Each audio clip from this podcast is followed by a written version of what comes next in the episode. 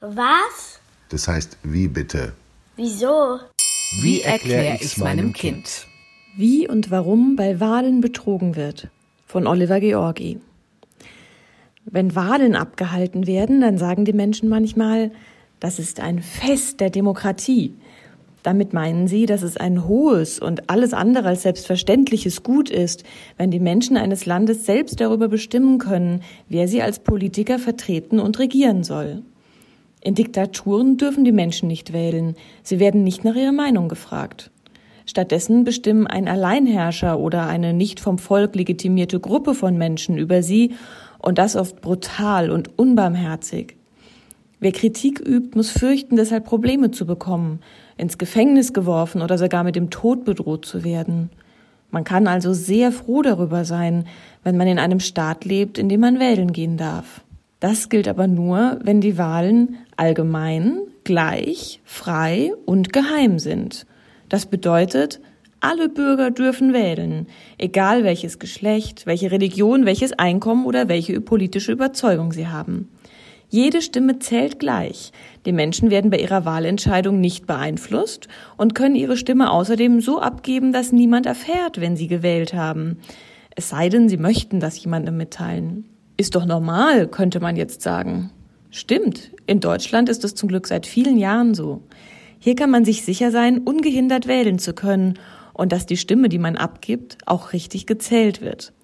Mindestens genauso wichtig ist aber, hier akzeptieren es die Politiker, wenn die meisten Wähler sie nicht mehr wählen. Dass man Politiker, mit denen man unzufrieden ist, abwählen kann, damit andere Politiker an die Macht kommen können, die es hoffentlich besser machen, ist eines der wichtigsten Prinzipien einer demokratischen Wahl. In manchen Ländern läuft es aber leider nicht wie bei uns in Deutschland. Dort wollen die Politiker es nicht hinnehmen, wenn ihr Volk das Vertrauen in sie verloren hat. Sie möchten um jeden Preis an der Macht bleiben. Eigentlich ist das dann schon ein bisschen wie in einer Diktatur. Aber weil Demokratie viel besser klingt und das Volk länger stillhält, wenn es den Eindruck hat, irgendwie noch mitbestimmen zu können, lassen solche Politiker trotzdem Wahlen abhalten. Dann manipulieren sie aber die Ergebnisse, damit am Ende auf jeden Fall sie gewinnen. Die vermeintliche Wahl ist also gar keine. Es gibt viele Möglichkeiten, wie Ergebnisse bei Wahlen gefälscht werden können. Und je nach Land und Politiker wird das manchmal sehr subtil, manchmal auch sehr plump und aggressiv gemacht. Manchmal verschwinden Wahlzettel, auf denen Politiker der Opposition angekreuzt wurden, weil sie im Wahllokal von Leuten der Regierung gelesen und entsprechend aussortiert werden, damit der Kandidat der Regierung am Ende mehr Stimmen hat. Oder die Menschen können ihre Stimme zwar noch relativ normal abgeben, aber die Regierung verkündet später einfach ein anderes Wahlergebnis, das ihr besser passt. In Ländern, in denen so etwas passiert, stehen oft auch die Medien unter staatlicher Kontrolle. Deshalb können sich solche Herrscher lange sicher sein, dass ihr Betrug nicht ans Licht kommt. Und wenn doch, dann behandeln sie die Kritiker so brutal, dass sich kaum noch jemand traut, den Mund aufzumachen. Oft werden Menschen, die die Regierung abwählen wollen oder sich auch nur kritisch äußern, von der Polizei auch gewaltsam an der Wahl gehindert, eingeschüchtert oder eingesperrt. So war es auch Mitte August bei der Wahl in Belarus, wo Präsident Alexander Lukaschenko, den viele den letzten Diktator Europas nennen, seit vielen Jahren dafür sorgt, dass er immer wieder gewählt wird. Auch wenn die Belarussen schon lange die Nase voll haben von ihm und seiner autoritären Regierung. Vor der Wahl wurden Menschen, die Lukaschenko offen kritisierten und ihm ihre Stimme nicht geben wollten, willkürlich verhaftet, glauben Beobachter. Menschen, die friedlich demonstrierten, aber auch viele kritische Journalisten, von denen es in Belarus trotz Medienzensur und unfreier Presse zum Glück noch etliche gibt.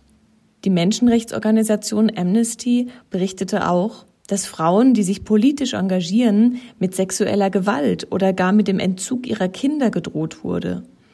Diese Einschüchterungsversuche sind eine typische Taktik für solche Regime, um Kritiker mundtot zu machen und die eigene Machtbasis zu erhalten. Bei der Wahl im August siegte Lukaschenko nach offiziellen Angaben schließlich mit 80 Prozent der Stimmen. Aber das glaubt kaum einer, weshalb unter anderem die EU die Wahl nicht anerkannt hat. Trotzdem hat Lukaschenko sich mit solchen Tricks jahrelang im Amt gehalten. Machthaber wie er setzen darauf, dass ihr Volk sich schon nicht wehren wird, wenn man nur genügend Druck ausübt.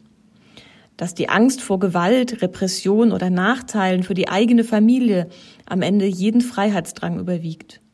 Jenseits des offenkundigen Betrugs gibt es aber auch ganz andere legale und oft subtile Möglichkeiten, bestimmten Bevölkerungsgruppen die Wahl zu erschweren und ein Wahlergebnis potenziell zu beeinflussen. Auch Amerika ist dafür ein Beispiel. Man kann Wahllokale in bestimmten Wohnbezirken, in denen eher der politische Gegner stark ist, früher schließen als in anderen Vierteln. Man kann die Registrierung für eine Wahl erschweren oder früheren Strafgefangenen, die ihre Geldstrafen und Gerichtsgebühren nicht bezahlt haben und worunter überproportional viele Latinos und Schwarze sind, das Wahlrecht aberkennen, wie es die republikanische Regierung in Florida getan hat auch wenn das Gesetz mittlerweile von einem Gericht für ungültig erklärt wurde. Aktuell gibt es in Amerika Streit über die Briefwahl, die wegen der Corona-Pandemie eine besonders große Bedeutung hat. Die Demokraten wollen, dass möglichst viele Wähler ihre Stimme per Brief abgeben können und haben ein milliardenschweres Gesetzespaket für die Post vorgeschlagen, damit die der zu erwartenden Flut von Briefen überhaupt Herr werden kann. Und vielleicht auch, weil die Demokraten wissen, dass die Briefwahl traditionell eher von Latinos und Schwarzen genutzt wird, die häufiger demokratisch wählen. Präsident Trump warnt hingegen seit Wochen, durch mehr Briefwahl könne es zum größten Betrug der Geschichte kommen, auch wenn es dafür keine Belege gibt. Also sperrte sich Trump gegen mehr Geld für die Post und der neue Postchef Louis DeJoy, ein strammer Gefolgsmann Trumps, den der Präsident erst im Mai eingesetzt hat, setzte umfangreiche Sparmaßnahmen um. Nach einem nationalen Aufschrei hat DeJoy mittlerweile zwar versprochen, die Sparmaßnahmen bis zur Wahl im November auszusetzen. Viele Demokraten sehen in den Maßnahmen trotzdem einen Versuch, die Briefwahl zu erschweren und damit die Wahlbeteiligung zu Trumps Gunsten gering zu halten. Der Übergang zwischen offensichtlichem Wahlbetrug, Wahlbeeinflussung oder, wie es die amerikanischen Demokraten im Fall der Post vermuten, der Stimmenunterdrückung sind manchmal so fließend, dass die Wähler sich lange nicht wehren. Irgendwann aber schon.